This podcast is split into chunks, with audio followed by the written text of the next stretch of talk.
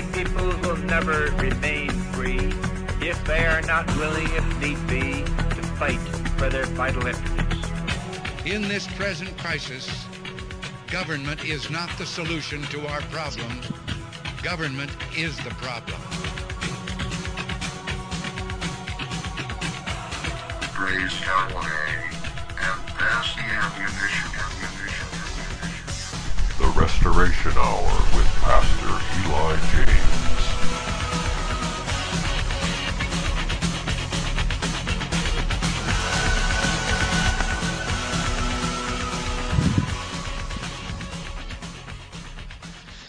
All right, folks, welcome to the Restoration Hour here on Eurofolk Radio, and we're testing our new system, and hopefully everything will be working smoothly today. And we have several guests planned for today. If they all call in, that would be great. If not, then Doc Waterman will be able to, you know, stay with us for most of the show. How are you doing today, Doc? I am doing pretty good. Can you hear me okay? Yeah, hear you just fine. Yeah, here it's been raining. It's been raining down in Mohawk territory. It's been raining all day in Chicago. But hooray, the Cubs won in 15 innings, 2-1 against the Brewer. I missed my calling. I should have been a sports announcer. So, okay, all right. So we're going to be talking a lot about the topic of race mixing as imposed upon the white race by you-know-who, okay? Yeah. And, all right. And Doc sent me a document here, and this is by, what, Leon Skousen is his name? Yeah, it's a fellow that does a newsletter, paid for type thing, okay. World Affairs Brief. Okay. And he's usually pro-Israel. Usually. But all of a sudden, I think he's kind of like, you know how some people they support that view, and then until they just absolutely, obviously see that they are corrupt, and then they just let loose. Well, that's what he's done. Uh-huh. Okay, no link for this article because it's a private subscription, and we'll link and to all people in the chat room, we'll link any other items that we see offline. We'll link them into the chat room here. Okay, so if you want to go ahead and read it, Doc, and it starts out the globalist goals in the Middle East, which is typically when. By the way, Skousen is a real old-time conspiratologist. I think I have several of his books from the 70s and 80s and 90s. Yeah, and he's not one, as you just said. Yeah, he's not one to finger the Jews in his writings, but he will go to the New World Order, and he uses the word globalist, okay? So that would be a really good change for him to start fingering the real perpetrators. Back to you. Oh, boy, and has he done it?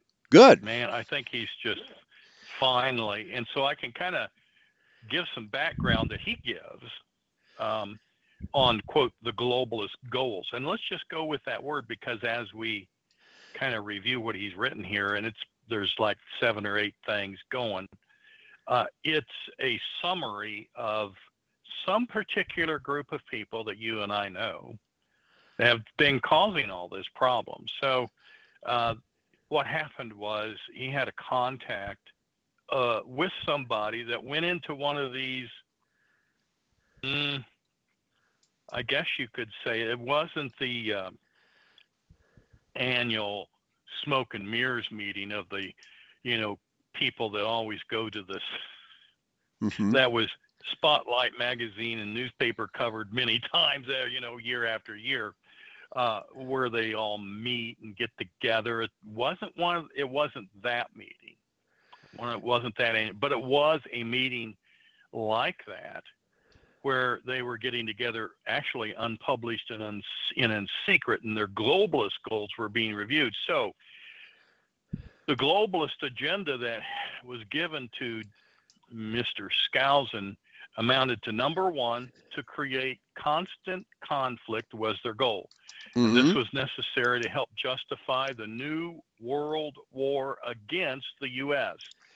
Obviously, why would we want constant?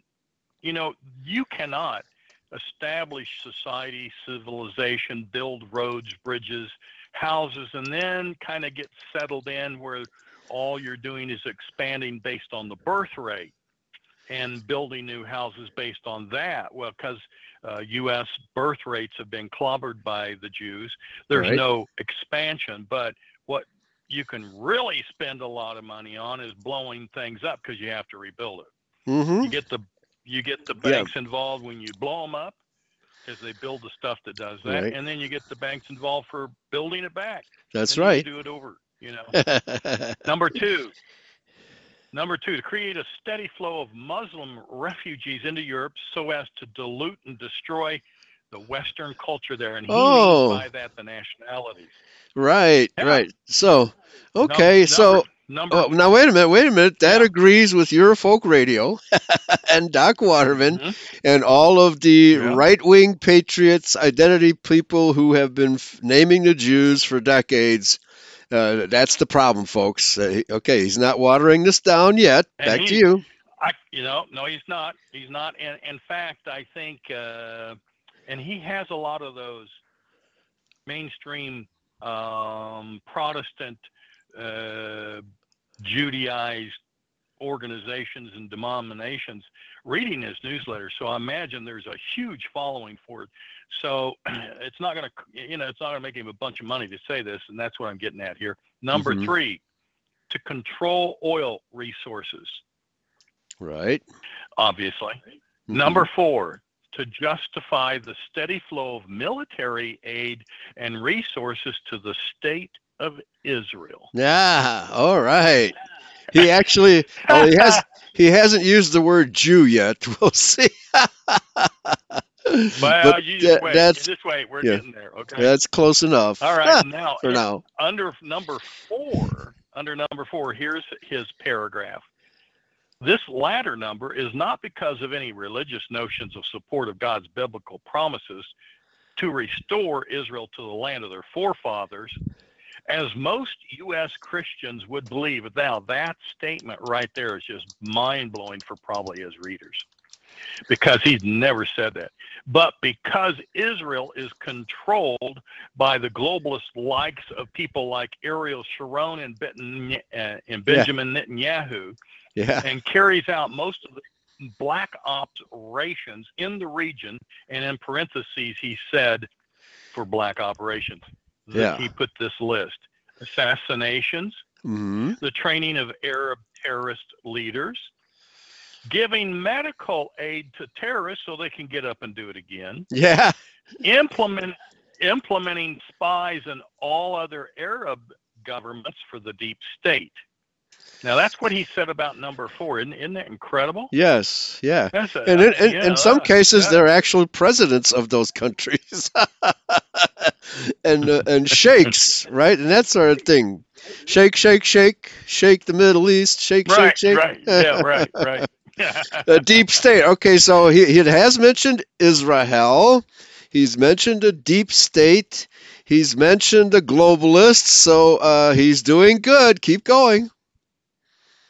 Now, he says here, we're facing a war in Iran. He says, bottom line, the CIA always knew Iran had nuclear weapons intentions, because they made sure they had as much of that technology as they needed to make it happen. And that helped them get to the goal of being able to say, aha, mm-hmm. you've got nuclear weapons, because they knew they had them because they gave them to him. Right. So it says here, after the United States engineered response, particularly during Ron Paul's run in the okay. Republican primaries, right. the CIA came back with a new NIE. Now, that's a National Intelligence Estimate.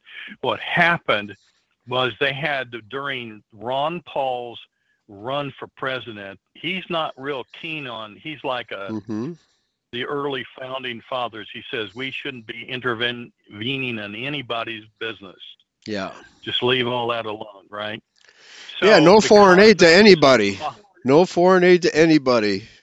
That's what our position should be. Yeah, that was Ron Paul. Now, he was weak in many areas, but that he had right. He had that one right. Okay. Well, during that time, there was a lot of support for Ron Paul. So because of that, the CIA didn't have the backing to move in on Iran. And so in 2008, after he was gone, Paul, they had a new National Intelligence Estimate of the Problem, as they call it, an NIE. This occurred immediately after Ron Paul was kicked out. Okay. And, you know, when he was running for president, I can remember clearly how NPR would be covering all the hearings that were about the banks, and you know, Ron Paul would be talking to him. Of course, he was the chairman of that committee, letting the, you know, Federal Reserve have it. You know, he would just clobber them. Well, when Ron Paul started talking, they would cut and NPR would have their hosts like Cokie Roberts. Oh, well, yeah. We'll get right back to the Senate hearings just as soon as Ron Paul's through talking. And I'm going, sure, you don't want him to be heard. Cokie Roberts, by the way, is the daughter of a corrupt senator. So go weirder. Back to this. Now, so this new report said Iran did have a nuclear program. And so what happened was they turned off the story that it had it when Ron Paul was there so they wouldn't get clobbered. And then they turned it back on and they said, now, he says, how's that for manipulated intelligence? Now that they are saying there's provocation to attack Israel, to attack is back on the table. Okay. And they only did that because Ron Paul is safely out of the way and out of politics. Now, now here's what's interesting. This says, but then something else happened to stall the attack. Israel decided they didn't want to go to war with Iran out of fear that Syria, which was an ally of Iran, would retaliate against Israel. Okay. With hundreds and hundreds and hundreds of Scud missiles. Okay. So guess what they decided they'd have to do for poor little coward Israel? Let's get rid of Syria. Right, exactly. That didn't work out too well. Thanks to Putin and Iran. Right. So now Skousen found this out because he had a friend that went to this highly public He found out in 2010 through a high finance executive that was inside the City of London at a meeting. This was that meeting I was telling you about. Now, he was mistakenly invied to this high-level, fairly informal meeting of globalists. They thought he was one. But he wasn't. He was a nasty. This friend of his. Well, he's globally known. By the way, I got a letter from the Rosicrucians asking me to join. Yeah, they wanted to assassinate you with that. You know, that there you go. They do. Yeah, right. They were probably poison the toast and say, "Oh, I wonder what happened to him." You know. Yes. Okay, back to you. Okay. Well, anyway, the guy that went said he quickly surmised that he wasn't supposed to be at the meeting, but since most in the meeting knew him, he assumed that he could get away with being part of this globalist inner circle, even though he wasn't. So anyway, he got an earful about the plans that included war with Iran, and he says here in parentheses, to be started by Israel. Period. Yep. So we've got an inside scoop. This is who's supposed to do it. Right. Also, well, we didn't need to know that. We already knew that. All right, sorry. I couldn't help that. Inside the City of London meeting, this guy also heard that Japan was being pressured to destabilize the Chinese financial sector so that there could be a war between the West and Russia/China. So anyway, that was kind of being the discussion. Now, he said that they were really, it wasn't all that kind of platform. There wasn't like main speakers and you go to meetings. He said everybody was pretty much like together at once and they were all talking over one another, but they were still getting their plans out, like what they were going to do with this war on Iran and how it was going to be implemented. And so when the Israelis, the Jews refused in Israel to attack Syria because they're scared of, attack Syria, but Iran. Right. Because they were scared of Syria. They're cowards. You know how they are. They don't do anything unless, you know, if they have a rock, throw it at them, they send a bazooka at you. Right. Yep. And they won't shoot that bazooka if you have a bazooka. You know? Right. Yeah. Anyway. So you might get shot at. Right. Yep. Yeah. Syria had to be taken out of the picture. So here's this group all concerned about using what Israel wanted to be having taken care of. So they had to work with that. So Syria had to be taken out. Mm-hmm. And it was what triggered the eventual change of position against Syria. And then that's when they set up the use of chemical weapons in Syria as the red line and all that crap. Mm-hmm. Now, which is all blamed on Assad and when it was being done by the Israelis. Now, etc. And Obama and Hillary. Right. Yeah. Mm-hmm. In preparation for a regime change in Syria, the U.S. deep state engineered, and we're talking 7th floor of the State Department up there where, you know, all the Jews are. All right. Because they got cleaned out. Okay. They got cleaned out of there when. Okay. Was it like new Jews in place of old Jews? Is it new Jews in place of old Jews? Probably. Yeah. Okay. Well, maybe they're not so maybe they're McLeods or something that are stupid, and you know, they don't know what they're, you know, they're neocons. Right. Oh, definitely neocons. Yeah. They got rid of the blatant Jewish horde, right, and replaced them with more subtle, cloaked, agendas, neocons, Jewish agendas, and neocons is a good word. Well, anyway, all right. So anyway, this is where they planned the various color-coded revolutions that toppled like Europe and Libya, with all these thousands of anti-Western Muslim shihads and tons of arms. Now, this is when we get into, including the chemical weapons, this is when we got into, I guess you could say, remember when gun running got in trouble when Obama's Attorney General quit all of a sudden? Fast and Furious. Yeah, Fast and Furious. Fast and Furious. Yeah. And this is not, and Hillary Clinton was doing none the less. You know, can you say that famous location where everybody got murdered, you know?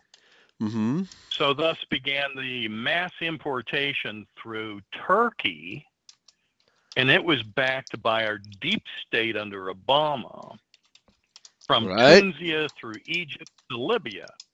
I know that we're going real fast here. Yeah, okay, that's all right. I'm trying to get somewhere quickly. Now, the media continued to label the invasion as an internal civil war in Syria. Remember, and all those poor people, right? Right.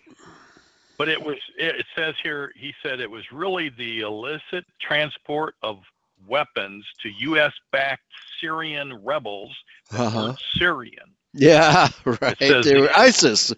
They were ISIS, yeah. And the intervention-weary politicians of both the U.S. and Britain refused to back a full invasion of Syria like the U.S. was planning because they were cowards and they didn't have enough support at home. So the deep state backed off at that point, and they put in something you and I heard about, which was the no-fly zone. Okay. Now, they were going to use that as a clear air backdoor type of invasion where they could get in, okay? Right.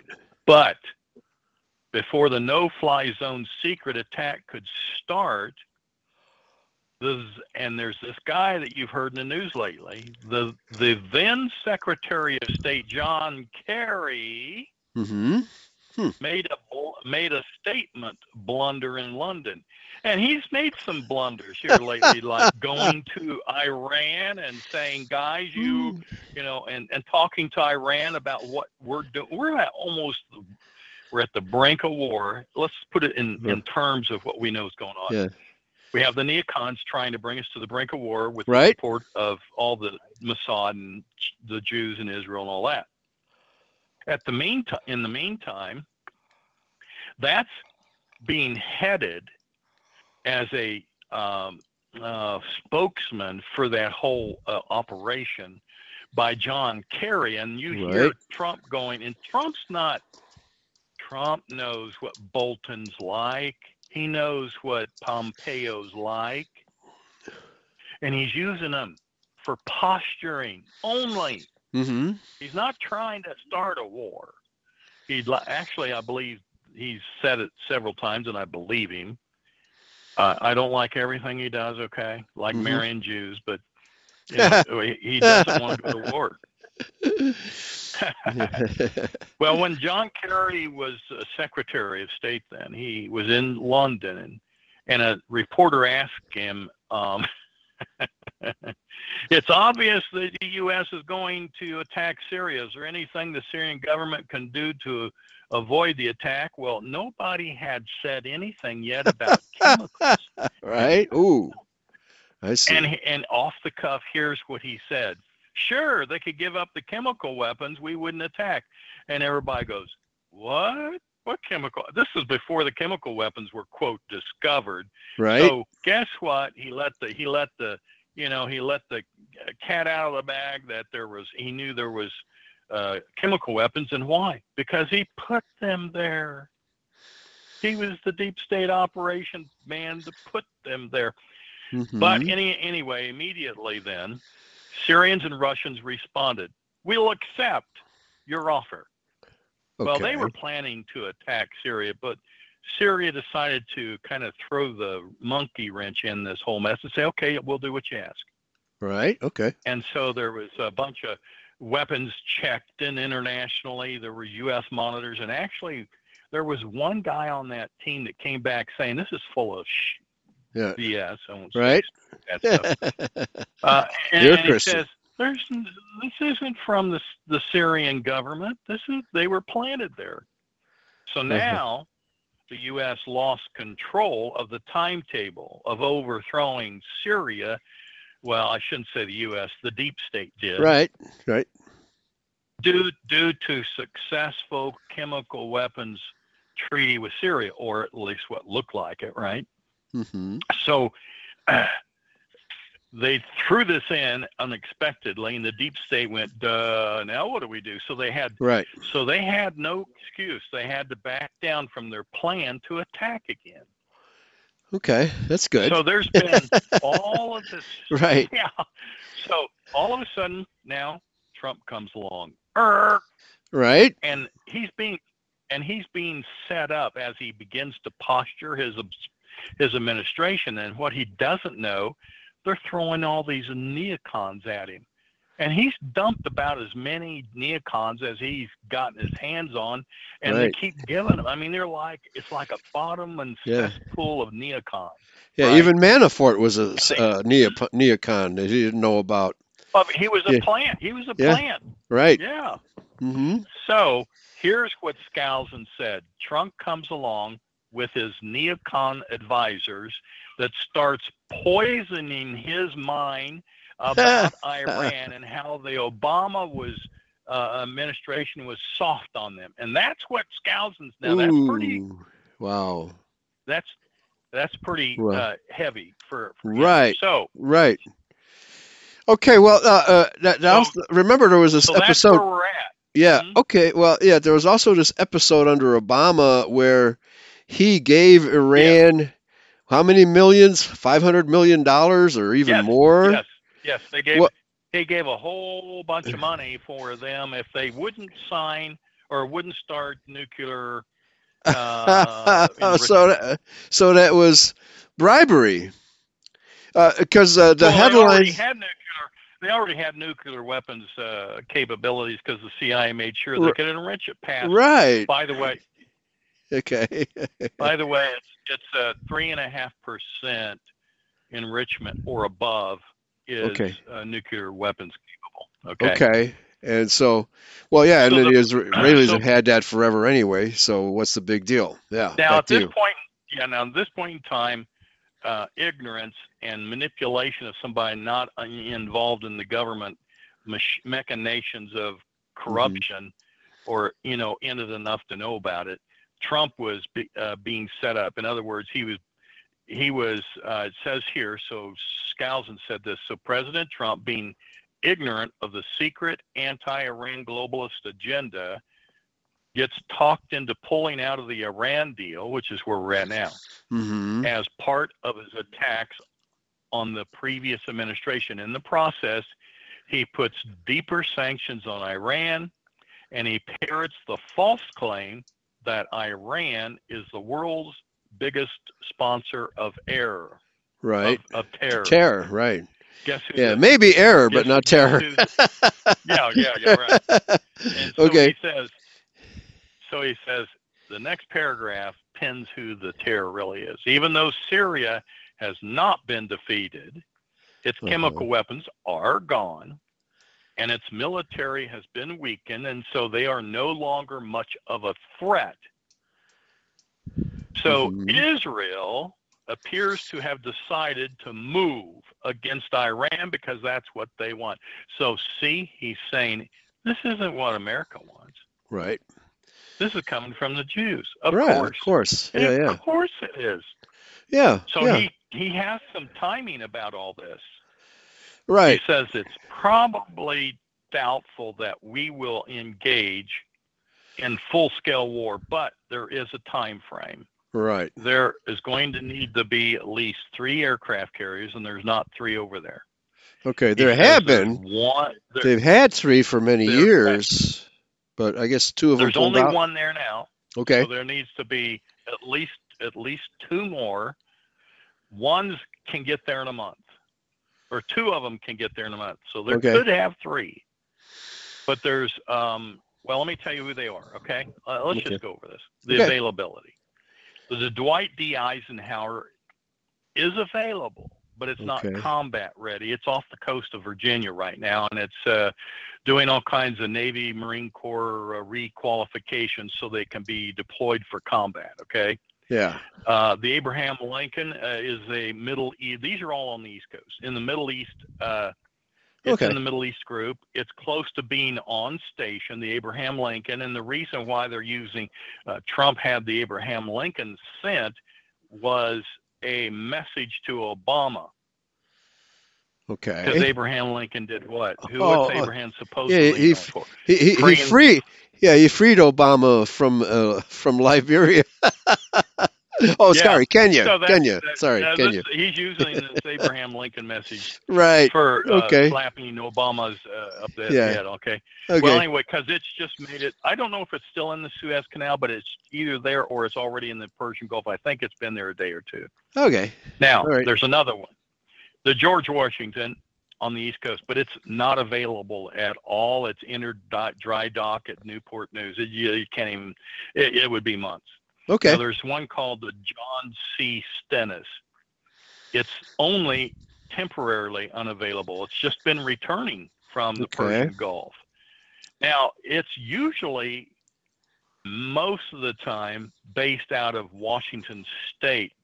So if we see Stennis going to Norfolk to refit, and we can track this, then it's probably being turned around and sent back for war in the Middle East. Right. So Stennis is our key. It's the key. Your John C. Stennis aircraft carrier. Okay. Whatever happened to the USS Cole? The one that got the hole blown into it. Yeah, it had a hole blown into it. Those are not necessarily on the East Coast right now. Those are in West Coast ports. Yeah. I see. So, okay. There's two more. The Harry S. Truman, it's unavailable. It's in Norfolk. And then there's the wonderful George H. W. Papa. Right, Papa Bush. Now, it's not Papa. I'm sorry. I didn't mean to say Papa. I meant Poppy. Papa right. Okay. Yeah. It's in dry dock. It's on a big shakedown. It's not available. So we might have three within 2 months. So when you think about 2 months, it's about 60 days. Well, they have given Iran 60 days to settle in with the New Deal. In other words, we're going to give you 6 days or else. Well, that locks right in with three more aircraft carriers coming for a total of four. Now, they said the only way this could get goofed up as far as strategic military planning goes is if Israel goes off half-cocked. Now, this is his stuff. Yeah. And goes on and strikes ahead of time, which, you know, they're not going to do because they're cowards. They've got to be able to go, you know, first they want you to go blindfold the victim and then put plugs in their ears so they can go up and take a big iron pipe and hit them on the head and then run like hell while daddy comes and protects them when they go on retreat. That's Israel. Right.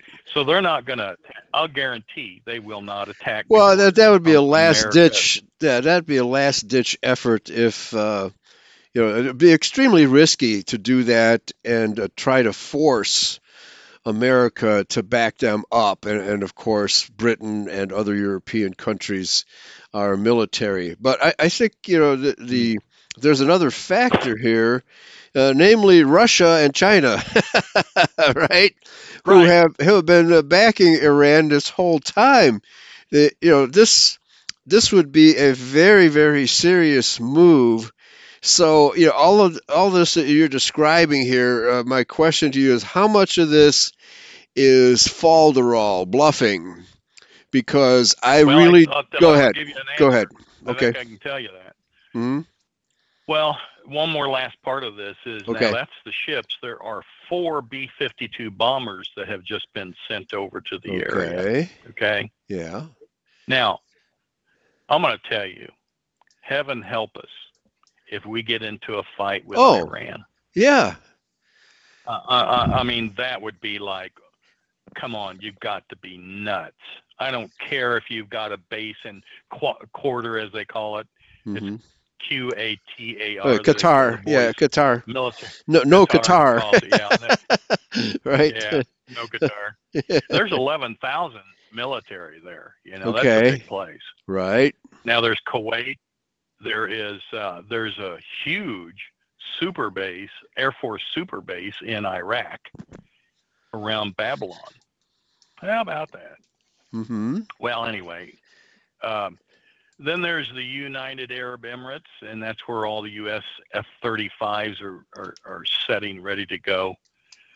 And so what's going on here is there's no way, in my opinion, that Iran, number one, is a threat.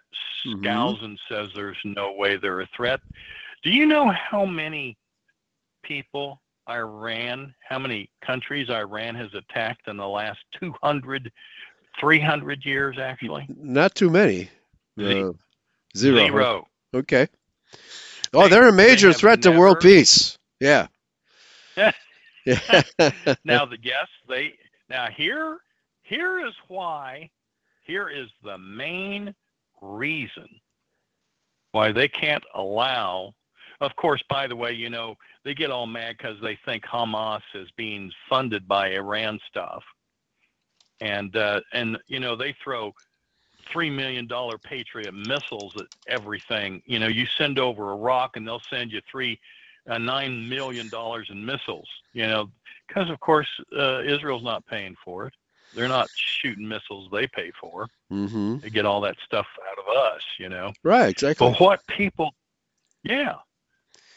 people don't realize and how this whole thing, this whole mess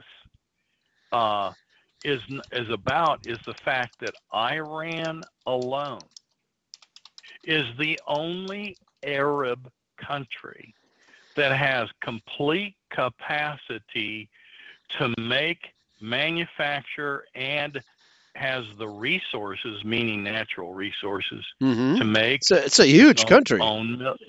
Huge. It has a huge manufacturing base for their own military equipment, for their jets, their ships, their tanks. They make them all themselves. They don't buy it from anybody like, you know, Saudi Arabia buys from the U.S., you know, all these little nations out there. The only one that makes their own is Iran. And they don't like that for two reasons. Number one, they can't make money off them. Number two, though, is that they don't have to kowtow to the politicians outside of their country in order to get military equipment because they're completely independent of it. Self-sufficient. Right. And that's why they're really not liked by the globalists, as they call them. Right. And, in other words, the Israeli government is controlled, or Israel controls the globalists, which creates terror and conflict as a means of control. And so it says here, Hamas is imbued with the hatred for Israeli dominance. Well, why wouldn't you be? Right, right. Well, there was also... Go ahead. The Israelis also, you know, when they were in the CIA, set up Saddam Hussein anyway over Iraq. They used Saddam Hussein to attack Iran, and they had a really, you know, vicious war between Iraq and Iran. That Iraq, that was pretty much of a stalemate, but Iran didn't phase Iran at all. Okay, they handled themselves really well. And I have to say, I did a report recently, and I'm going to do it on Eurofolk Radio front page, a video about the Kurds, who are essentially white people. They're still primarily Aryan. There's a little bit of mixing going on there, but they are the higher elevations of Armenia, north of Iraq. And they used Saddam Hussein to attack them because they're white, okay?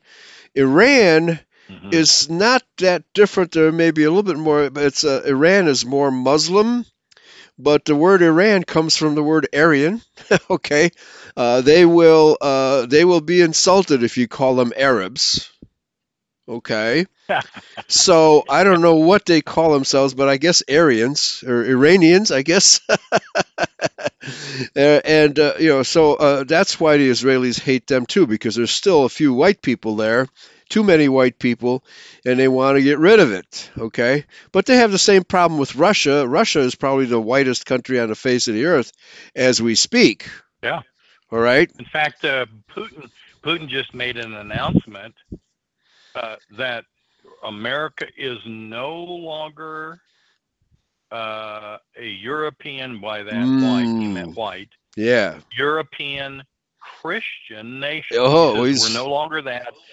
And that Russia has an obligation to maintain their culture as Europeans, Christians. That's what he made in a big announcement lately. Isn't that incredible? Yeah, yeah. Oh, that's probably why they hate his guts, you know. Right. Yeah, and so Amfak says they prefer, they're actually Persians, and the original Persians in the good old days of Aram and the Hebrews, they were known as the whitest of the white. Oh, okay. Yeah. Yeah. Okay. Wow. So there's still a goodly number of their descendants there, as in Kurdistan, et cetera, et cetera. And so the Jews are doing they're making war against white nations, but they don't dare attack Russia. Okay.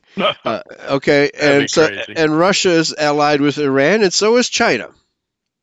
And Steve and I did a show on Tuesday on Fake News Now about Adolf Hitler being a superstar in China, right? There's lots of Chinese wearing German helmets and with swastikas on them.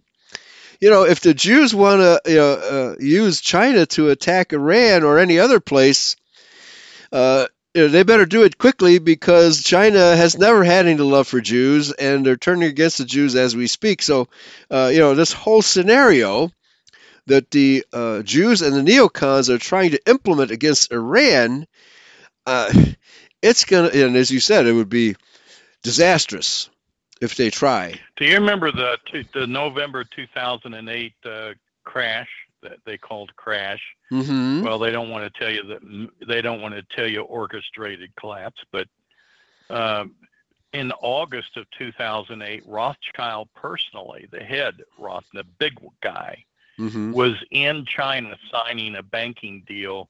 What is that? 2-3 months before that happened. In other words, the Jews try to perpetrate their way. And let's talk about that for a second. We all know the Bolshevik communist Marxist revolution on the European white people of Russia mm-hmm. was by Jews. Yes. Bolsheviks. Yep. Trotsky, Swerdlow, mm-hmm. which, by the way, I sat across from his grandson, and he hates my guts. The first president. Okay. The first president. Why? You're such a nice guy. Russia's grandson. Boy, he hates my guts. Yeah, right. And I, because you know what he is, right? Well, yeah, I figured it out finally. He just has he's been programmed to hate Scots probably. Right. Anyway, we have a lot of. Issues with, the issues becoming quite rampant in right. the Trump administration. And I need to back up a second here to kind of set the stage here. Okay. But the bottom line is, I'm going to keep going. The bottom line is, we all know it was a Jewish Bolshevik created it. Okay. Right. When they collapsed, it was all state-run before it's collapsed. Everything was owned, all business, everything was run by the government, controlled by Jews. Okay. And Putin had even gone to a meeting of a museum on some kind of Jewish Talmud library. Some bunch of Jews got together and wanted to start a museum. And he got up and told them stuff they didn't want to hear, which was like maybe a year ago, maybe not even that long. And he said, well, guys, 80% to 85% of the communist Soviet Union was in control by the Jews, but he said it's not anymore. Okay. Oh no, not here's anymore, what happened. Sure. Yeah. And as Yeltsin handed over the reins of control to Yeltsin. Yeltsin was a colonel, KGB agent that got sent into Eastern Germany to temper down the abuse of the Bolshevik Jewish leaders there. Yeah. Bad guys. Yeah. East Germany was the Stasi. The East German Stasi were ruthless. Right. He was there, and a lot of people say, "Oh, he ran out the back door when the fall came." No, he didn't. Yeah. That's bullshit. Right. Anyway, what happened? What we've got is, by the time Yeltsin stepped in, by the time Putin stepped in and took over, as Yeltsin resigned and put in Putin, the oligarchs were in control of 90% of the wealth and sectors of the Soviet Union. That means like the steel factories, right? The media. They were in control of media. The media, right? The agriculture, everything. Khodorkovsky, I think he was. They were called Russian oligarchs, but what they really didn't tell you, right? There were nine of these guys, and every damn one of them was Jewish. That's right. Most of them. They were so persecuted. In Russia. Oh, they wanted Putin. Putin came in and he wanted to take my company away from me. Right, that's billions. Yeah, that's persecution. Yeah. Right. Mm-hmm. This guy that the biggest one that had the oil part was 35 years old, and he had $15 billion worth of wealth. Wow. Now, let me tell you something. You don't get that unless you're a ruthless Jewish mafia murderer and killer that will do all those nasty things when you think of the Russian mafia. Well, that's what he was. Yeah, he was ruthless. He murdered and killed in order to take over the oil, called Yukos. Putin said, not anymore, buddy. And they tried him. He was found guilty of treason, and of course he fled. Right. And he still causes crap. There's another guy by a different name that's running around in London going, boo-hoo, boo-hoo, he's a bad, I supported him, and then he took this away from me. Well, he didn't either, because you didn't take it. I mean, he didn't take nothing from you that you didn't take from somebody else by killing him. Yeah, the Russian people. Every one of those oligarchs did it through murder. Right. They didn't get voted into squat. Right, sure.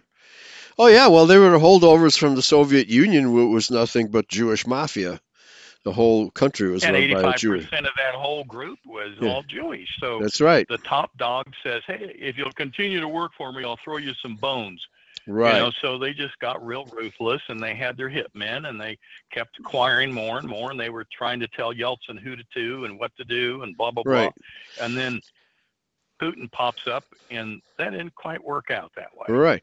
Well, I'd say also the oligarchs who had fled to Israel were also supporting the new Jewish regime in Ukraine. Okay. Of course. Yeah, because that's where I wanted to go with it. Okay. Well, yeah, we'll go there then. No, that's okay. Go ahead. Yeah, well, I was just it's obvious to me that they wanted to punish Putin as much as they possibly could. All right. And but that caused the split off of the Russian-speaking Ukrainians toward Russia, away from Ukraine. So I'd say it backfired on them, okay? But they still got Ukraine away from Yanukovych, who was a duly elected Ukrainian president, and, he was put away by Jewish banksters. The whole thing was a Jewish mob operation, but go ahead, Well, the Ukrainian peel-off from the Soviet Union, I guess you could say the Soviet states, was an effort to let independence return from Soviet communist Jewish Marxist control. Right. But it wasn't really free, because we still had one of the oligarchs in complete and total control of Ukraine. Oh, okay. Let's see. Oh, golly, I hate to say it, but he was Jewish, too. No. Say it ain't so. Now, he didn't care what you did, who you voted for, or any of that, as long as, guess what he controlled? The bank. Oh, boy. Yeah. So, see, they were still voting for all these freedom, passionate, duly elected, this and that, but they didn't have a free banking system. What difference does it make? It makes a lot, doesn't it? Yeah. What did that guy say? I can't remember which one of the corrupt bankers said it.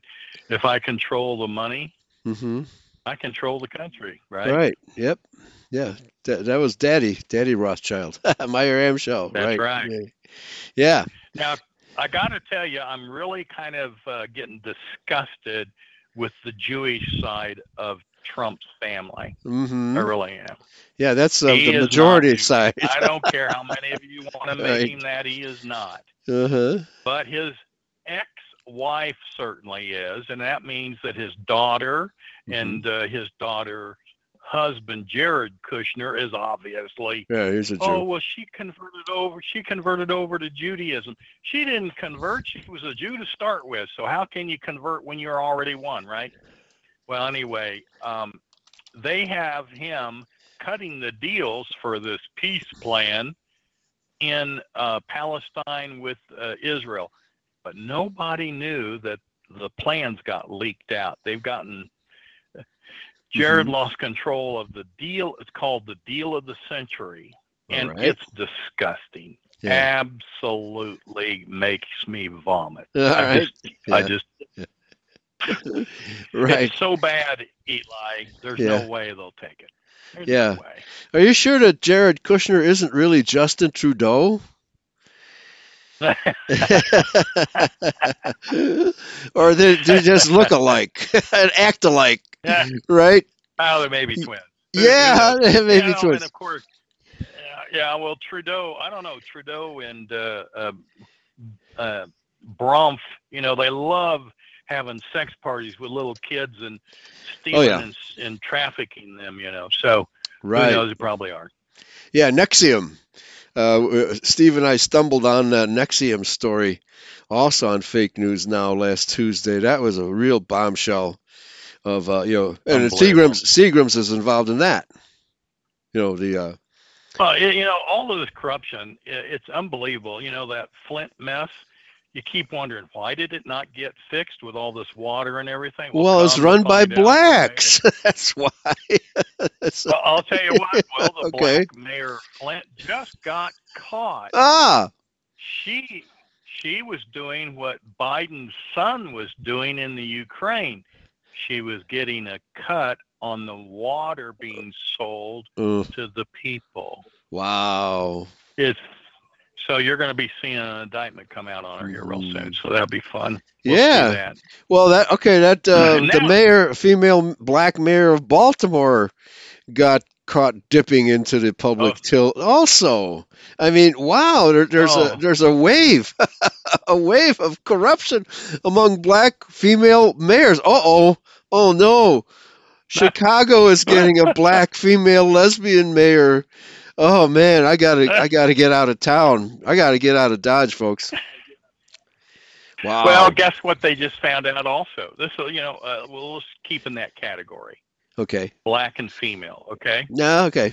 Maxine Waters has just been caught giving $50,000 from her campaign fund to her daughter because she ran up credit card debt and had to pay it off. Ooh. She just got caught doing that. Don't mess with the banksters. Don't mess with the banksters, Maxine. You better pay off that credit card debt. Well, she's gonna blow any good deal she would ever have because she's too stupid to figure out how you play the game. So Maxine's gonna go.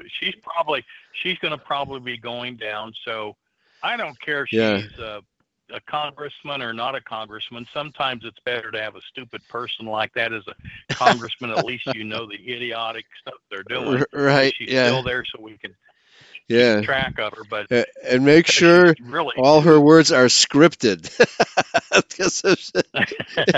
because she might blurt out some truth, right? Hey, you're assuming something. I think it's a little bit presumptuous, to assume she can read, right? You know, she is a liberal, right? Yeah. Yeah, they're trying to do away with cursive writing in the public schools. You know, they certainly don't want us to read and write. So it's idiocracy, Captain Witness. Well, anyway, it sure is. They had to investigate this. So now they have found that this $50,000 isn't the only part of it. There's almost $250,000 of money that went out like that, and it looks like. It's a significant amount of money that's been going on for quite some time. So we're going to be hearing about this. So Maxine, she'll probably scream bloody murder till it's over. But, you know, it'll be really interesting. Yeah. At least it'll be in the news, I think. I think it'll be in a little bit. It's not like this Colorado shooting. That thing just went quiet as a mouse. You know, it just went hush, especially after they found out that the shooter was a transgendered student in high school, and their father is a twice deported criminal. He's that's because he was picked on.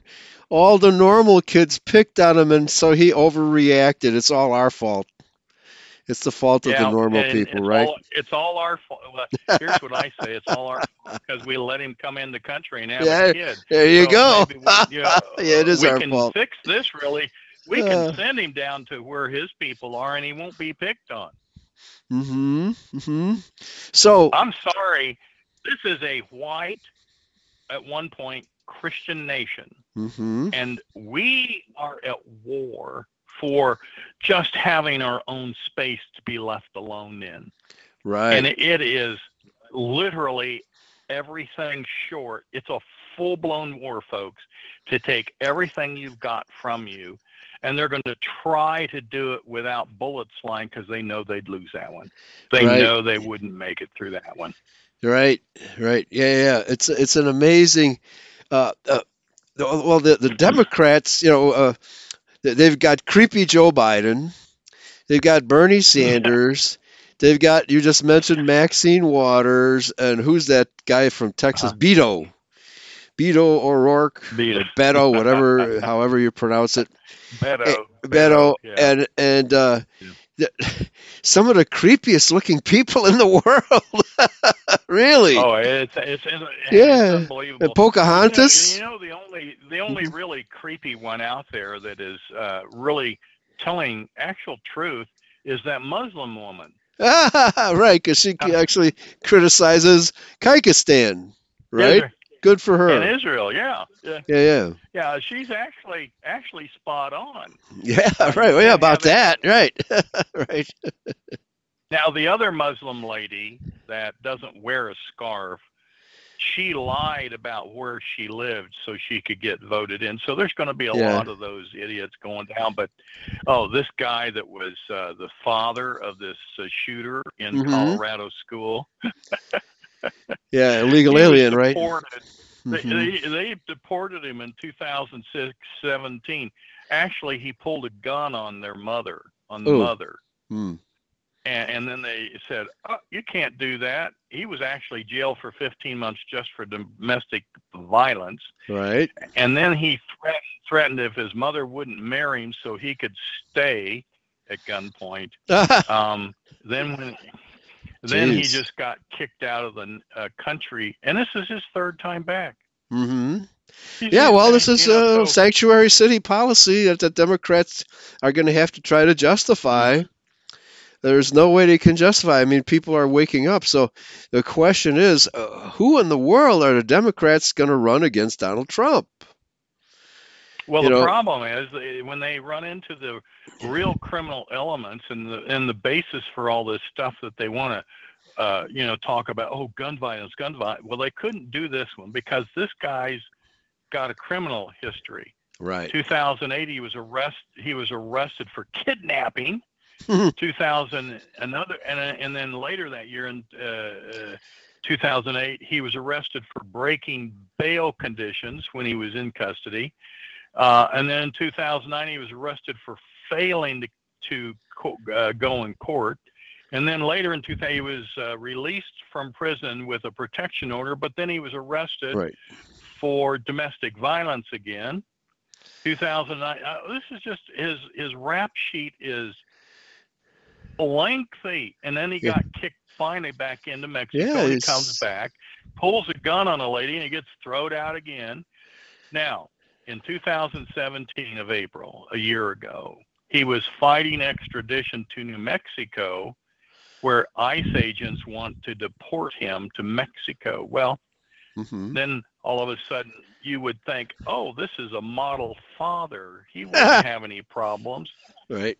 Of course, his transgender child ends up going into the parents' gun closet. Oh, boy. Up and handing his friends, Devin, some weapons. Right. And by the way, he's not a member of the NRA, I take it. It's probably the NMA. Right, because Rush Limbaugh is very correct about this one fact. Not one single member of the NRA has committed a terrorist attack. Well, let me put it this way. There are over 3 million weapons in this country and 1 trillion rounds of ammunition. Mm-hmm. If we were a problem, this nation would damn well know. Yeah, it'd be like Wild West, right? But it isn't. It's only you would. You know what? You wouldn't step in this country because of that. Right. Yeah. What they don't know is one great big fact: the wrath of the Saxon. Mm-hmm. When it's crossed, Eli. Yeah, it's getting ready. There's no turning mm-hmm. back. Nothing scares right. a Saxon after his wrath is turned. You can scare him mm-hmm. with his life. You right. can scare him with whatever. But take away his yearly pass to the Cubs games. Right? He won't care anymore, right? Yeah. Right. Maybe it's the sports is what diffuses that wrath, Bill, so they can let off steam, you know. Right. So. Yeah, the home run derby will be a skeet shoot. Right? Combine the two sports together. There you go. Well, you know, I think who was that guy that ran for he ran for president and he ended up in a wheelchair. What was his name? Oh, you mean Alabama? You mean the governor of Alabama? Long time ago. Yeah, the governor. Yeah, what was his name? Oh, yeah, his name escapes me too. But yeah, the governor of Alabama. Yeah, got shot in the back. Well, anyway, and was lame for the rest of his life. So what did he want to do? He wanted to send them all to Arizona. Give them Arizona. Who, the illegal aliens? Everybody. The ones Anglo-Saxon. Oh, that's good. Over there. Yeah. Well, that's they want to set up their own country. They call it Aslan. Wallace. Yeah, Governor Wallace. Right, governor, not senator. Governor. Sorry. Yeah, George Wallace. Yeah, yeah. Thank you. I'm sorry we're sounding radical, but I tell you what, we're at war, and the only thing that hasn't happened is a gunfight because we're better gunfighters. Mm-hmm. And the only reason that we're having trouble even winning what war we're in is because they have snuck in and took over our tech, everything right. tech-wise. Mm-hmm. So let me give you an example as a doctor here for just a second about how bad it is. We have age limits. Susan was watching a video. Okay. And I was kind of watching over and looking at it off and on. But here's what was interesting. There's an age limit on drinking. There's an age limit on cigarettes. Right. Okay? Mm-hmm. There is an age limit on voting. What else was it? Voting. Right. Yeah. The cigarettes, drinking, and then what else? And voting. Thing, I forget. Yeah. You can't vote unless you're voting, 12 years old. But where I'm going with this is when you drink, dopamine makes you high. Okay. When you smoke, it accelerates. It accelerates the dopamine excitement factor. It raises and makes you high when you smoke. Okay. Well, the third thing you have to be at a certain age to do is to gamble. Okay. So you've got to be at a certain age to gamble. All three of those have things that make dopamine which makes you high, kind of feel really good. Yeah, those are all. Gambling is an addiction. Smoking, yes, and gambling. Mm-hmm. It's right. all very. And I know people who do all three. Right. Yeah, of course they have addiction. And then they vote. And then they vote on top of it. Yeah. Well, the voting doesn't cause you high, I don't think. But anyway, just anger. Kind of depressed. Right. It can be kind of depressive, right? Yeah, it's a downer. Voting is a downer. Well, guess what happens in millennials with social media? Every time they get a little dink, or right. a like, or a pink, or a notice, or a or a message, or a text, clunk. Dopamine gets going. They go, right. And if they go high, Well, that high that they get from all these people is making them high on dopamine. Right, sure. So this is an addictive behavior. Right, of course. We're finding businesses are saying, you bring your cell phone to work, you're going to get fired. You're not even going to be able to work here. Right. Don't bring it. Well, I can tell you. In fact, this is funny. There's Chicago has all of these little preschool kids. There's all kinds of businesses that take care of preschool kids, and you can watch them being marched around on a rope. They have all these kids hanging onto a rope. I think in some cases they're actually tied to the rope, and they march them around and give them their daily exercise. So I'm watching this going on in the neighborhood, and the lead person and the back person were both glued to their social media, and the third person was the only one paying attention, right? This is how bad it's gotten with social media. It's gotten really bad. Here's why, because that addictive behavior with the cell phone is the same as alcohol, right? Or dopamine, smoking addictions, or gambling. Mm-hmm. But guess what the difference is?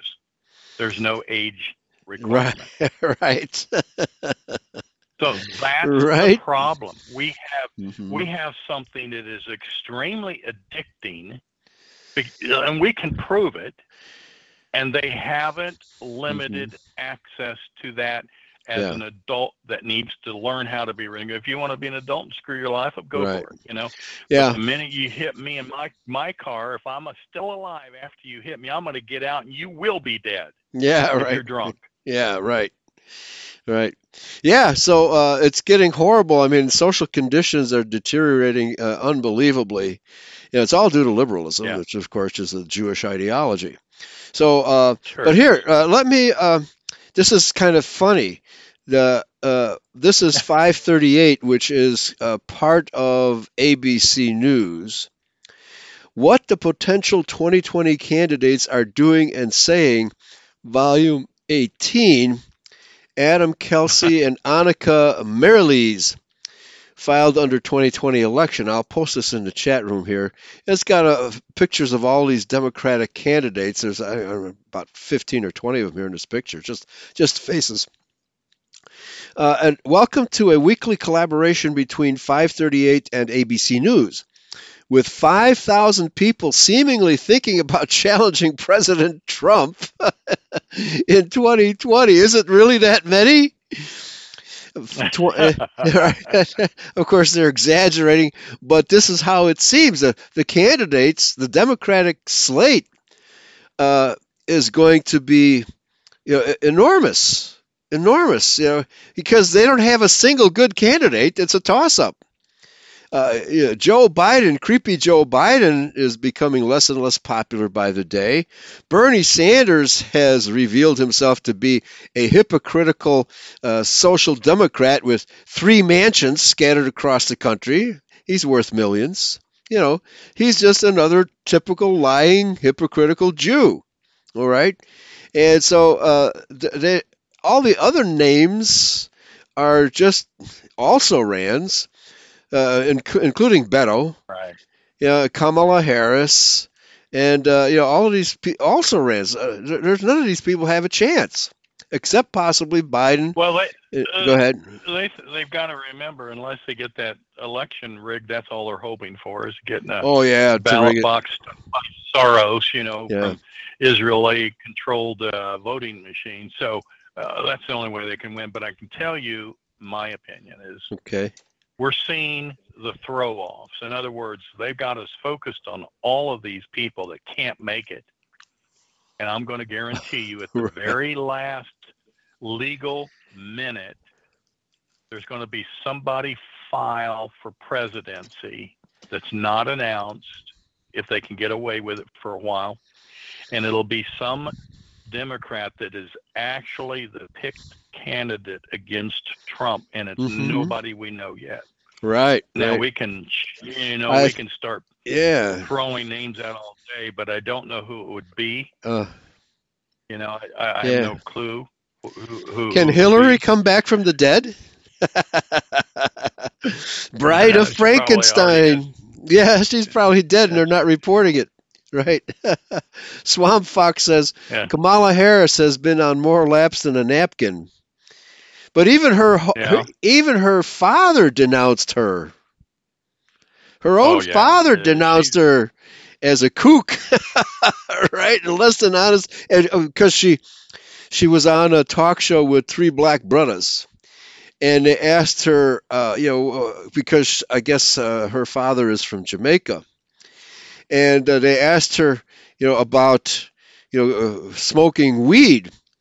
And she said, well, you guys do know I'm Jamaican. And they all had a good laugh, right? So her father... She's genetically Jamaican. But the problem is we've got somebody, I don't like him. The guy's name's Cruz. Right. Cruz. Oh, Ted Cruz. Yeah, he's a Republican. But he was born in Canada. Really? Oh, well, so he can't run for the president. Well, it didn't stop Obama. Right? Well, actually, Obama didn't want you to know he was born in Chicago. Right. Yeah. And, no. Then he knows he was. Well, his daddy is a Chicagoan, not a Kenyan. He's a black Chicagoan. Frank. They didn't want him to. It would be harder to get elected if you were a communist mob leader than if you were a Jamaican or a Kenyan or a black African. So he couldn't let that get out that Frankie, his daddy, who ran the communist parties in Chicago with Hillary's forerunners of what was that couple that ran up there and robbed banks and stole money and killed people? And Bonnie and Clyde.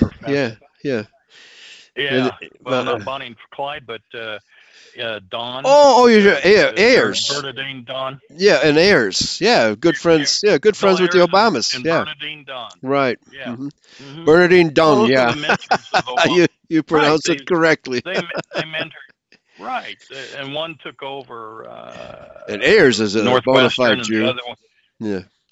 Oh yeah. Yeah, yeah.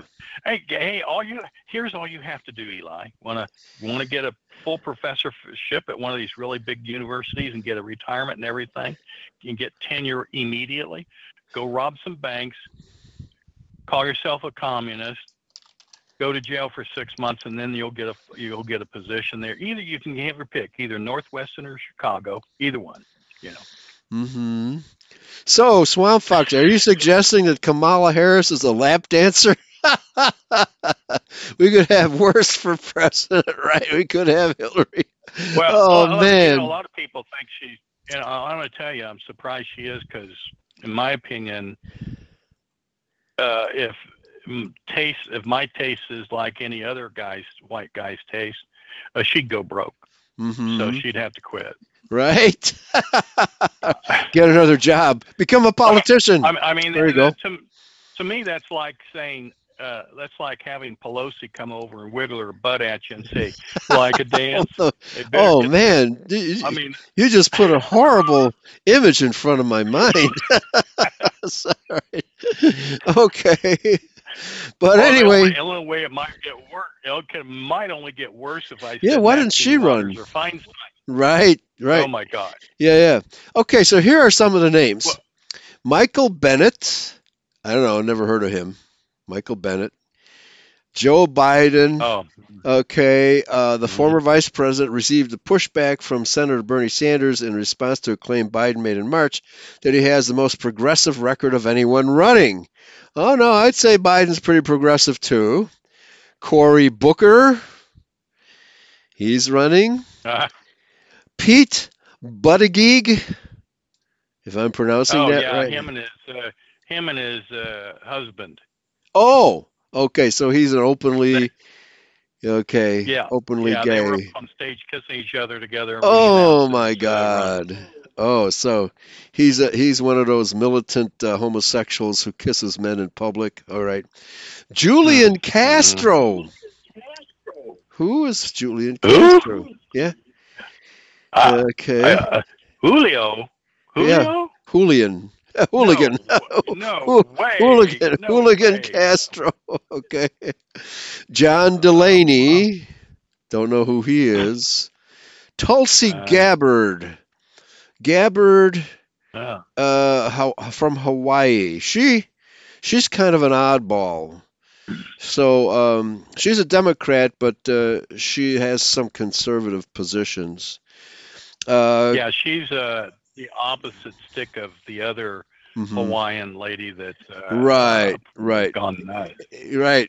Total absolute liberal that supported the Clintons. Kirsten Gillibrand. Now she's interesting. Oh, yeah. The senator from New York pledged Tuesday that as president, she would only nominate judges who would uphold Roe versus Wade. Okay. The radical left, abortion is, aside from the welfare state, abortion is their number one or number two. Those two issues come in at number one and number two, depending on which candidate. Gillibrand acknowledged that it was unusual for presidential candidates to set such a litmus test, but argued that such a stance was necessary after Mitch McConnell obstructed the nomination process and stole a Supreme Court seat. Mitch McConnell? He's not on the Supreme Court. So what? That's goofy. Okay. Kirsten Gillibrand. Well, she's from New York. Now, is she the one who was the actress on with Sex in New York or Sex in the City? Is she the actress that was on? You're asking the wrong person. I haven't been TV on in 20 years. I'm really out of touch when it comes to that world. Right. Because, you know what?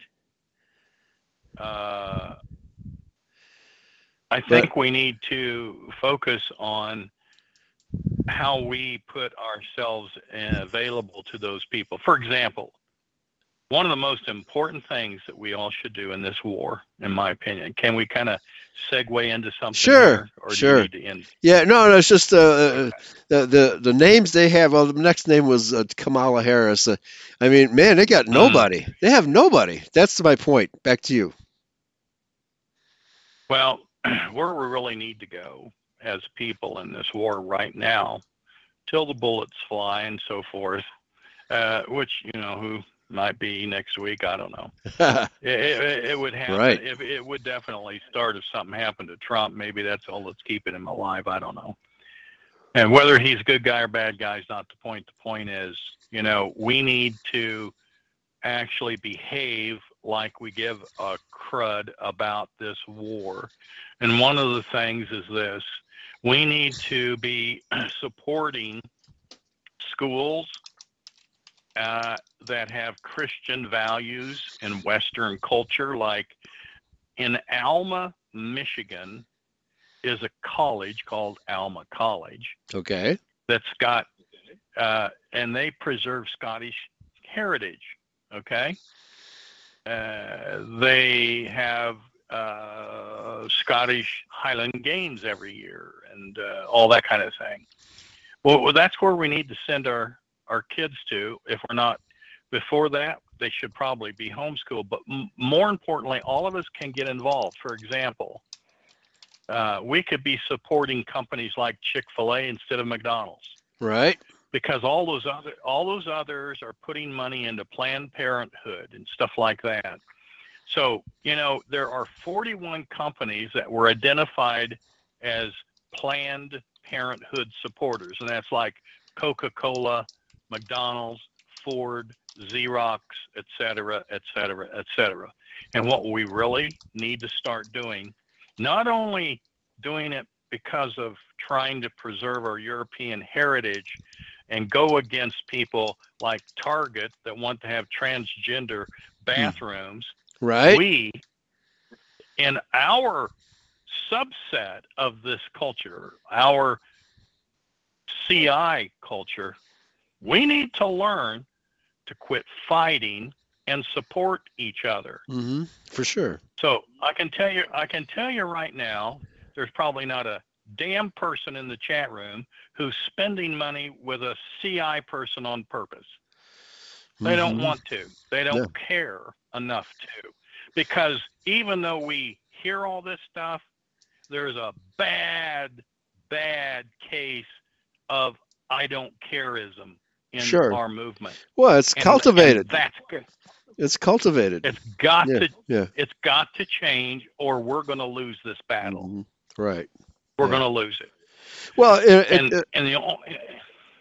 it's a function of the fact that we have a welfare state mentality, no responsibility, and that causes boredom among the people. Unless they get radically left, but in the middle, the people are just bored or so dumbed down that they don't think in political terms. And if they do think in political terms, they're always wrong or verging to the left. But the good sign is that the latest crop of post-millennials, the surveys show that they're much more conservative than their predecessors. The last 4 or 5 generations before them. Yeah, they're turning to the right. That's a good thing. Now we got to get them unhooked from this technology, or at least get them help with how to do it. See, that's why I sound so contrary to the fact that I would not use Skype to get on. I would not get into Facebook. I would not do those social medias. And if you want to deal with me, give me a phone number or get into a different system that doesn't play with the devil. I'm not trying to be contrary. I am contrary. I am trying to fight a war the best I can. Mm-hmm. And if we don't do this as a subset of this broken, faltering culture that was once European America, we're going to lose it. Yeah. And in fact, let me just be truthful. We've lost the country. What we really have to focus on is networking as a self-defense group, right? Remnant, remnant theology, and we've got and we got to. We do. That's it. That's really no doubt. Is it. Yeah. Well, I mean that's why. The only way that we can do that is we have to enlighten ourselves to what do we do? Well, that's not hard to figure out, guys. You start with your own little town. You find out where the political leaders are, who they are, where they stand. You're going to find that most of them are either for you or very few of them are against you, or are for you and most of them are against you. Identify the good guys and then get outside your town, go to your county, your state, and begin to identify them and put them on the map. Mm-hmm. And you got to start figuring out ways to sabotage the bad guys. What if you followed them around with a nice little telephoto lens and caught them with a girl or a guy or going into a hooker place, or you bugged their car and you got recordings of them doing criminal activity and you put it in an envelope and mailed it to them? Why are we not doing that? Because we're stupid. We don't want to do that. We've got to get off our butts and start thinking. I heard somebody say that the Jews are smarter. Well, they don't act smart. A lot of people think they're smarter than the Anglo-Saxon. No, so let's get this straight. They are not more intelligent. They are just innately more vicious. Mm-hmm. Right. They are cold-blooded. Their mind, like literal snakes, just they're naturally thinking conniving things on a 24/7 basis. And for Anglo-Saxon world, that's like we don't go there. Right. But we are smarter. Where's the Jewish Maserati, Ferrari, Corvette? Uzi. Right.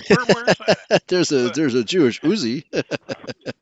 I'm sure it was copied from a what was that German? Probably a copy of a Luger. Right?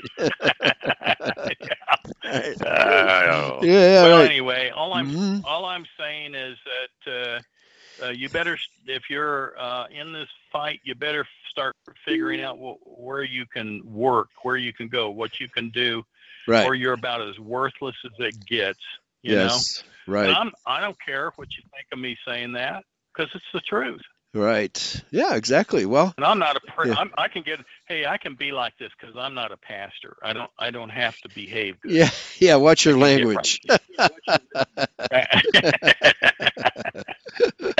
All right. Okay. All right. So I'm done. We got our people. We need to buck up. Okay. Right. Very good. Before you go, let me introduce. Is this Daryl? In Missouri, you were with us? Yes. 417? All right. White power. Oh, yeah, white power. Thank you. All right, Doc. So if, you can leave or you can just, stay with us, or relax, one or the other. Okay. So, yeah. I'll just mute myself and. Okay. Yeah. Listen. Yeah. Okay. Very good. All right. Thanks for the 90-minute of politics and religion and and scaring the hell out of us with predictions of World War III. Right. Okay, Daryl, how are you doing?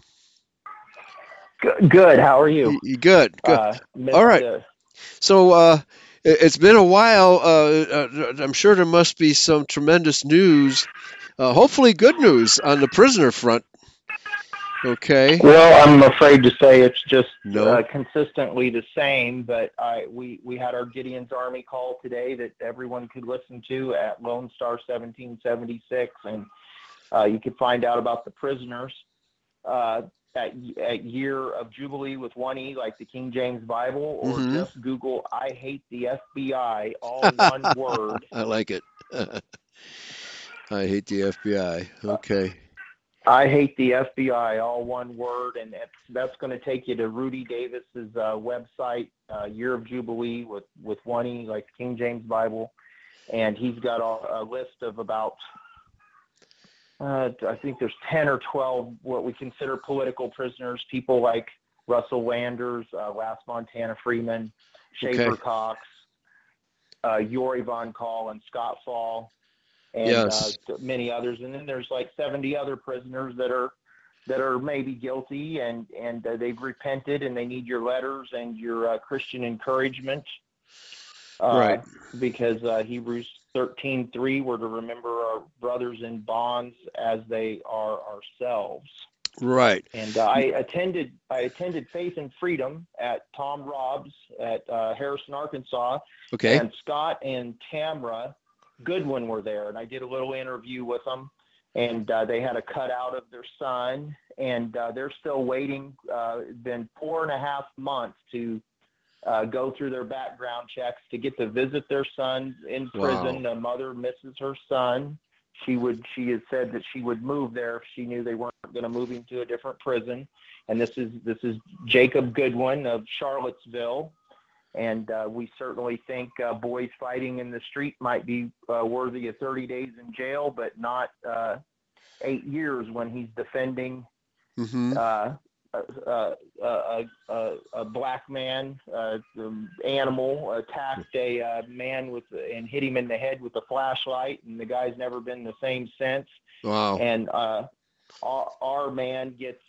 brother gets involved. Yeah. To prison for defending others. And I guess some point at Charlottesville, he took a shield and there was a girl getting attacked, and he's a big guy. He's like 6'6". If you see that video on Lone Star 1776, okay. I was like, is he that big? And they're like, yes, they made the cutout. He's like 6'6". I would say he's a gentle giant the way everyone talks about him. And he's a hippie. He's got long hair, so I have long hair myself and take a ration for that. But, He ran over and defended a mother with his shield, and they said all these guys came armed, and none of them, they brought shields because they knew the Antifa scum were going to be out there throwing frozen pop cans and urine and flamethrowers. None of these people are held accountable. Right. Yeah. Yeah. So how old is he? Goodwin? He's young. I believe he's turned 22 in prison. Oh boy, he's very young. I think he was 21, just barely 21 when this happened. Yeah, and you know, and all the people at Faith and Freedom were glad to see his parents and support him. I saw someone writing out a check if anyone wants to do that. You know, Erin Davis today on our Gideon's Army call says she wants to see prisoners get their commissary donated to, and no money to attorneys. These attorneys, I have to tell you, I have this, this may be defamation, but he's a big fat Jew. Okay.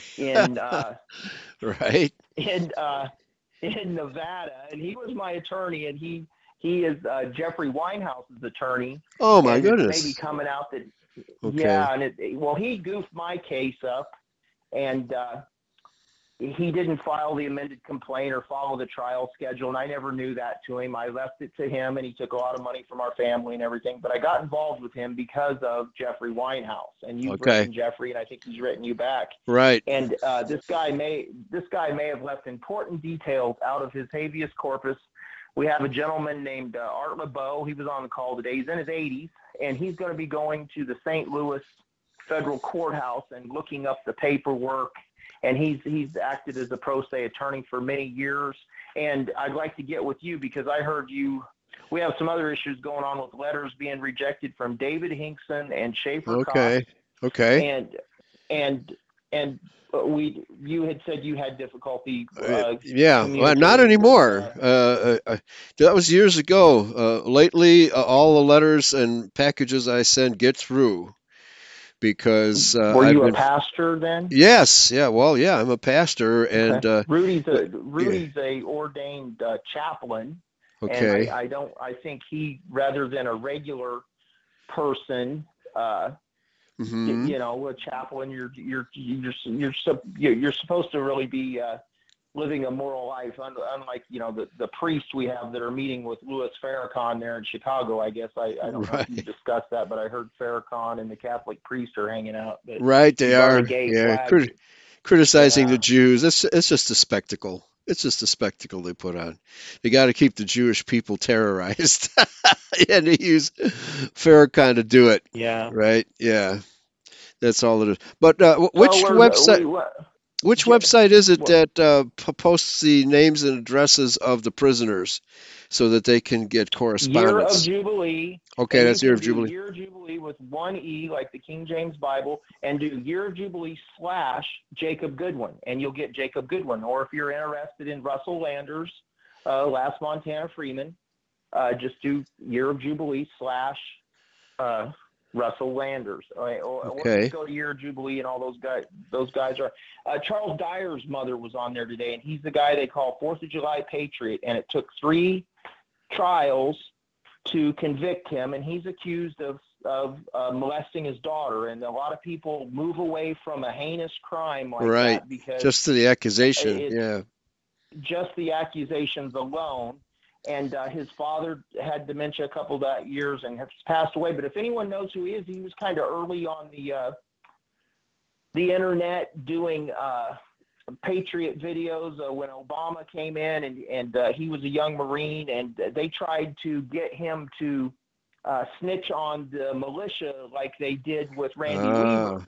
Okay. And they tried to put a gun charge on him, and he beat the gun charge. His mother does a real good job today of telling that story. And just outright, he had an attorney that at this third trial didn't even put up the computer evidence that the mother had did this. And anyone that is interested in Charles Dyer, he is a Marine veteran, and the military people always say we don't leave anyone behind. Well, he needs letters, and he doesn't need to be left behind. And I don't believe. Read Operation Floodlight. That's on. That'll be at Year of Jubilee. Charles Dyer. Rudy actually went up to Oklahoma and visited him at the prison. He's not a Christian, but that doesn't matter. We're going to advocate for him because we're going to pray that he could become a Christian. And it's an injustice if we're all forced to live under this rule of law, this Constitution. We want equal. Protection and justice, and we got a lot of corrupt judges Oh, for sure. Yeah. And, so what's happened to your Jewish governor? Did he step down? What's the situation? He couldn't keep his pants on. He had a beautiful wife. Well, he's a Jew, you know. Right? Yeah. He doesn't look Jewish, but he is. I met him. I got on the elevator, and I gave him a card, and I asked, this is maybe a year before that happened. I was at the Capitol with my children. My wife was doing some training for her job, and I took the kids to the Capitol and was walking around with them, and we got on the elevator, and he got on there, and I voted for him. I mean, I voted for Josh Hawley that's up here at these Senate hearings on – He seemed like a family man. Yeah, he projected that family man image. That's probably why you voted for him. Yeah. He's anti-abortion, and we had Claire McCaskill, and they always force us to – and actually Josh Hawley, he refused to answer a Sunshine request, and I think he was selected more than elected. Right. I voted for Trump. These people are, but we have to go out and vote. We can't sit down. We got to talk to people. And Trump is really is letting us down. So much wasn't known about it. We didn't know we were going to get Vice President Jared Kushner. Right. And. The secret prison is in Terre Haute, Indiana, so I'm sure Pence knows all about it, and it's a little Guantanamo here in America. Everybody can look up this guy, Potter, Will Potter. It's a TED Talk, Will Potter, the secret prisons you never heard about, and he got put on a no-fly list for doing this, and they have some Muslims there, and. Will Potter, he's some liberal left guy, but he does a TED Talk that's about 20 minutes about the secret prisons you didn't know about. So you could just Google that. Wow. And I certainly don't agree with, he's probably an abortion, or who knows, he's a lefty, but he got put on the do not fly list. He's against secret prisons, and he's against there's Muslims in there that aren't getting their due process. I say if there's Muslims in there, they're suspected, just like if they had me or you in there, if we're suspected something, give us our day in court, give us our due process. I'll burn a Quran. I think it's a satanic, but if they're not guilty of anything, the righteous thing of moral men with standards would be take them to the border and kick them the hell out of our country. Give them their due process, and let's not keep them in a secret prison. And if they come back, to do something, we'll have to take care of business. That's why we're the world freaking police. So, I wanted to mention another prisoner. His name is Kurt Lorantz. There's a news story that Trump just pardoned a guy that was accused of shooting someone in the line of duty. And we see these cops all around the country, the pigs, these disgusting people that pretend to be peacekeepers, but they're law enforcers. He pardoned this guy, but we've got a gentleman that's in Leavenworth. His name is Clint Lorantz. And there was some psycho Muslim in Afghanistan that killed 20 people. He went out one night. He was some doctor, Afghanistan, American doctor / I don't know what he was. And he went out and he killed a whole bunch of innocent people. And they caught him for doing it and everything, but the heat was on him to get some scapegoat and make some American a bad guy. Well, there had been a checkpoint at night, and these Muslims came up in a truck, and they were going to run the roadblocks. Well, he ordered his guys to shoot him and kill him. And this is in a combat zone. Well, at the same time that happened, they were looking for a scapegoat, I believe. This is my opinion of it because I've looked at the story and everything. And I say, anyone, look up our prisoners, research it, use your own discernment and say yes or no. Yeah, I think, and it's okay. If you don't believe they're innocent, you don't believe it. But we do. And Kurt Lorantz, he's in Leavenworth for 20 years. He is on the list of prisoners. And this was a combat zone. This is the war. These guys were running up, and like I said, these cops all the time get to say, oh, we were in fear of our life. These guys are in a battle zone in combat. And the enemy was killed. And this happened under Obama. And I really believe they were looking for a scapegoat because it was in the media that this American – Afghani doctor went out at night and killed a bunch of innocent women and children and people. And so they needed to, here's somebody that did something wrong. And they made an example out of him when he didn't do anything. So we certainly need to see Trump pardon someone like Clint Lawrence. Mm-hmm. And he's definitely an American political prisoner. When you think of political prisoners, think of incidents like that he was used for the media. Yeah. It's just a story that was here for a few days and gone, and the guy gets thrown under the prison, but he served the purpose of going through the media machine of blaming a white guy. Right. Yeah. Blaming a white. Yeah. And he's no doubt he is a white man. Yeah. And, okay.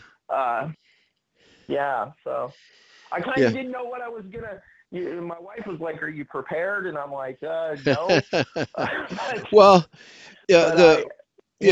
last Tuesday we did a brief story about a black guy who shot up his place of employment here in the Chicago area, and that story wasn't covered by mainstream media at all. It was just done locally.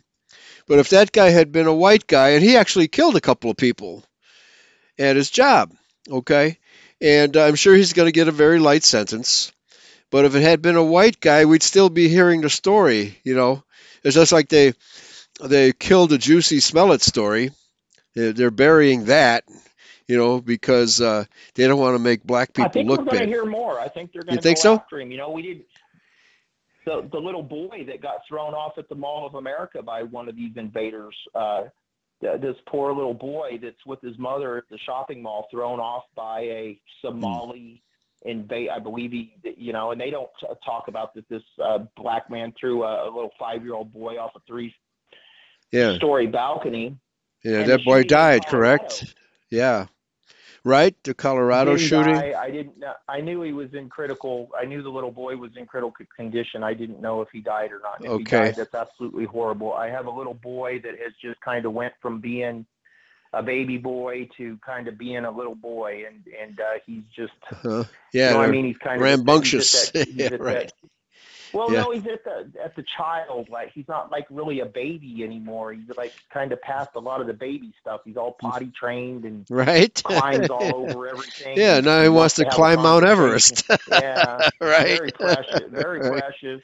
Right. And the shooting in Colorado, a couple transgenders and.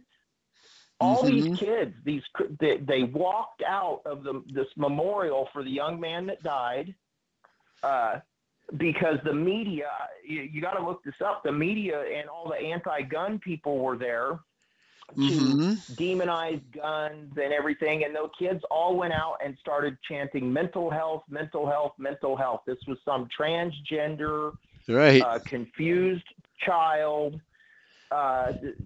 that murdered someone, and the focus needs to be on mental health. You look at all of these shootings we have, they happen in gun-free zones. Right. The person went and got the gun a few days away.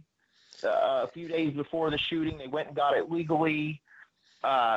But because he's transgender, he's got to be okay. Right? He's not mentally ill. All right? Okay. I got this book of Tom Robb's and about the last church I'm trying to read. And in there he says, we're only born with two things. And one is our race. And the second is our gender. And they want to do away with our race, and they want to say there's 10 or whatever genders. There's men and women, and there's men and women, and that's what I believe God created. And there shouldn't be any special privileges for anybody. The only people I think should have special privileges are the unborn. Right. And the unborn should have all of our. And I know the listeners to this show are for. I would think the majority are for the protection of the unborn. Sure. And that was a big deal with Yori Von Call and Scott Fall's case. If you check out the movie Death in Taxes, Officer Jack McLamb, a real peacekeeper.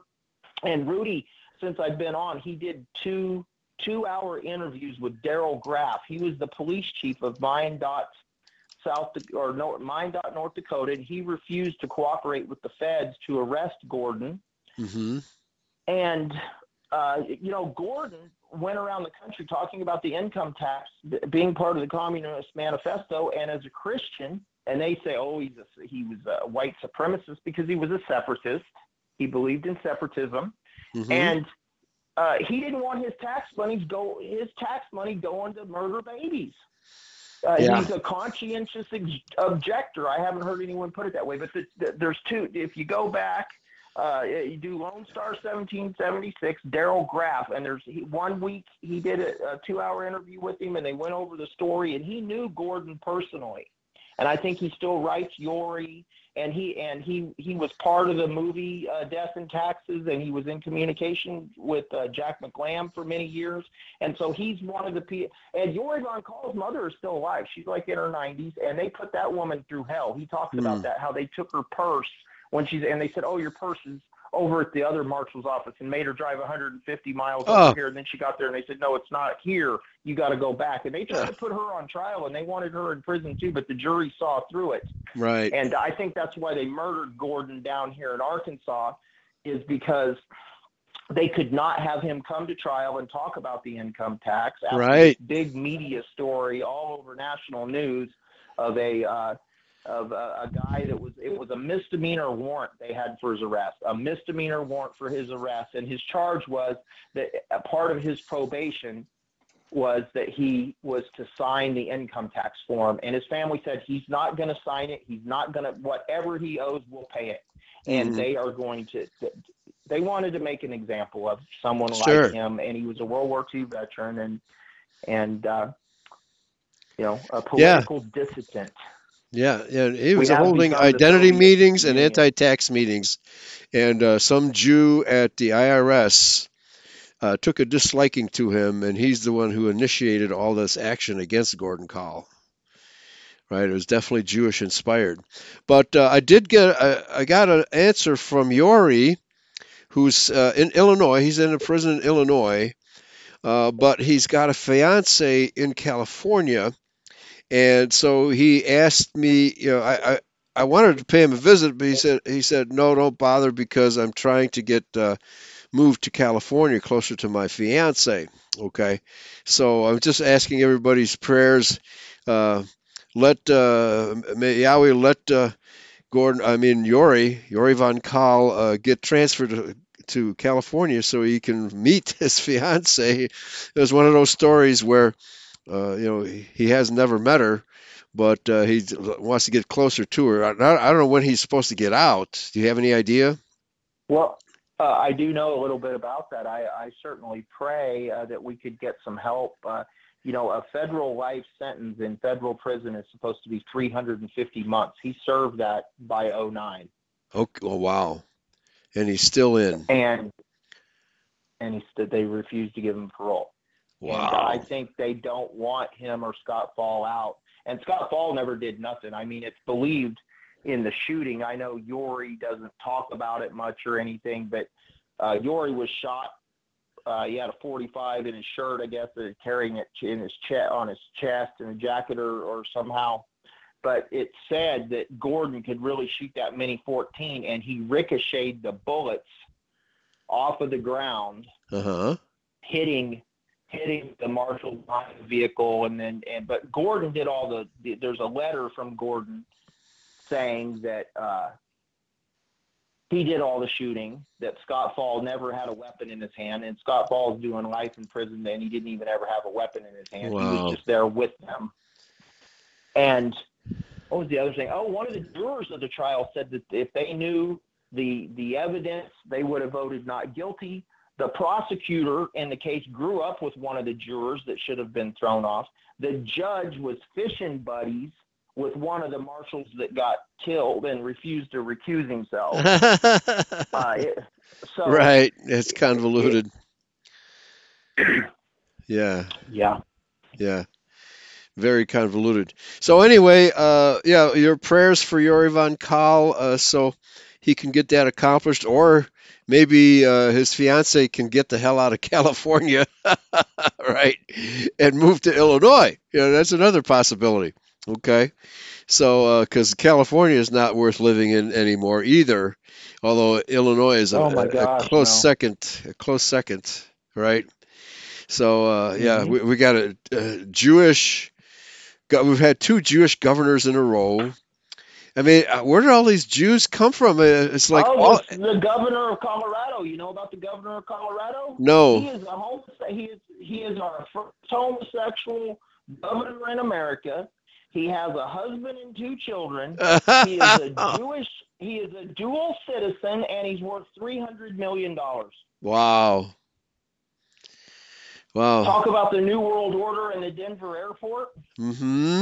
This guy, and so it isn't out of the question that they want to put someone like Beto O'Rourke up, right, or Mayor Buttplug, and try to get one of these guys in the White House, and we already had our first homosexual couple in the White House with Obama and Michael. Mm-hmm. That's right. You know, and I think people really need to wake up to the political prisoners and our justice system, because and the red flag laws. This dual citizen governor of Colorado signed the red flag bill.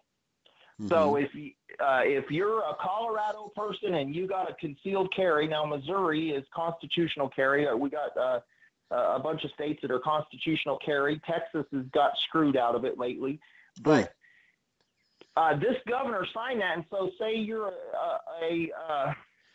a concealed weapon holder and you say, I don't like homosexuals, and this governor sucks, you could be put on a list, and you're going to be red flagged, and they're going to come to your house and take your weapons. And if you don't give them right up or answer the door at 4 a.m. with a gun in your hand, you're going to be shot dead.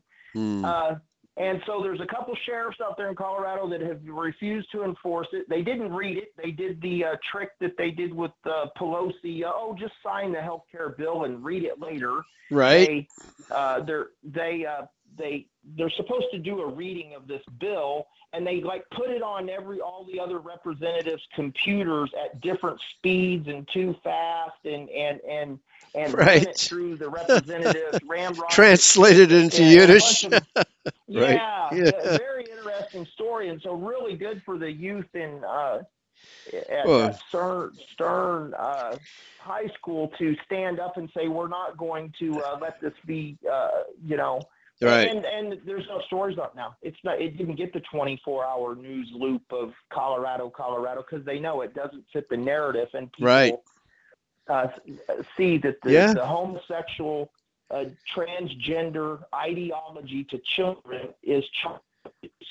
These problems can easily be fixed with mentors, men showing the boys how to be men, the girls showing the girls how to be ladies, and that's nothing against ladies. I mean, the people listening to this show have common sense, and they, we're not throwing homos off of the buildings like they are, and we don't. Other countries. There's a big church, I think. The Methodists. Well, the priests might like them. The Methodists have refused to accept them in Nebraska, and they're certainly welcome if they repent and say that's wrong. We know the Bible says man shall not lay with man, and I or woman, and they repent, and they repent. They're more than welcome to come to our church, and as Christians, we are bound to forgive them. We will be in trouble with our God if we don't forgive them and they're doing the right thing. But we are not going to accept them. They have this it's called equality bill that they want to put through that, and this is going to, I could go on. Diversity is the opposite of equality, right? Yeah. Right? That's crazy. It's illogical. Who's the governor of Florida? Yeah, the governor of Florida. He's going over to Israel to sign an anti-Semite bill. You know about that? No. Is that still Jeb Bush? Or is that somebody else now? He, as of January, he came in January just like the Colorado governor. The Colorado governor, he come in January. He's a Jew, homo, and then DeSanto, I should say Zionist, not Jew. Daryl's like I can't be as bad as you. I heard how well-behaved you are as a pastor. I try to watch it. In Florida, Don Black better be getting out of Florida. I heard he is, but he better be getting out of Florida because this Florida governor, he's flying over to Israel to sign a bill for Florida that you won't be able to say anything that's anti-Semitic. Right. You're a hater if you stick out against. I think. I think Texas just repealed that. Texas had that in their law that you can't say anything bad about Jews, and they just repealed it. So everybody, the Jews are doing their dirty work in every single state. They're putting pressure on the state legislators, the governors, the mayors, the town councils. They have all the money in the world, and they simply will not give up. They simply will not give up. Okay, yeah. All right, well, this is an excellent report. And the latter half of your report turned out to be the transgender report in American politics. Real quick, okay. Greitens, why'd they have to get rid of Greitens? I did vote for him, and what did he do to not get, like, they cover up the crimes of so many of these people, and why wasn't he in the club? He might have been good if he could have kept his pants on. Right. And I'll hush, that's why I voted for him. He was a gun guy. He was, conservative. He was anti-abortion. He was getting sued by the Satanists that wanted to take the Ten Commandments down in Missouri, and he bragged about it. So, wow. I don't know what the deal was with it. He didn't have a husband. He didn't have a gay husband. He's got a wife. That was probably the problem. It is what it is. I'll put the website out there again. Please check out the YouTube channel, the easiest, Lone Star 1776. You can get the prisoner's address and information and evidence and legal documents at Year of Jubilee with one E, like King James Bible, and write those guys a letter, or write a comment. We need nice comments on there about what you think, what Rudy work he's doing, so that other people that read those on YouTube will say, hey, there's just a person like you that watched this video and is with me. All right, very good. Okay, we just ran out of time. Thank you for your report, Darryl. Take care, and Yahweh bless. Hey, you want me to call you next week? Yes, absolutely. Absolutely. All right. Okay. All right, brother. Take care. Thank you. I'm sorry for missing last week. We were sick all week.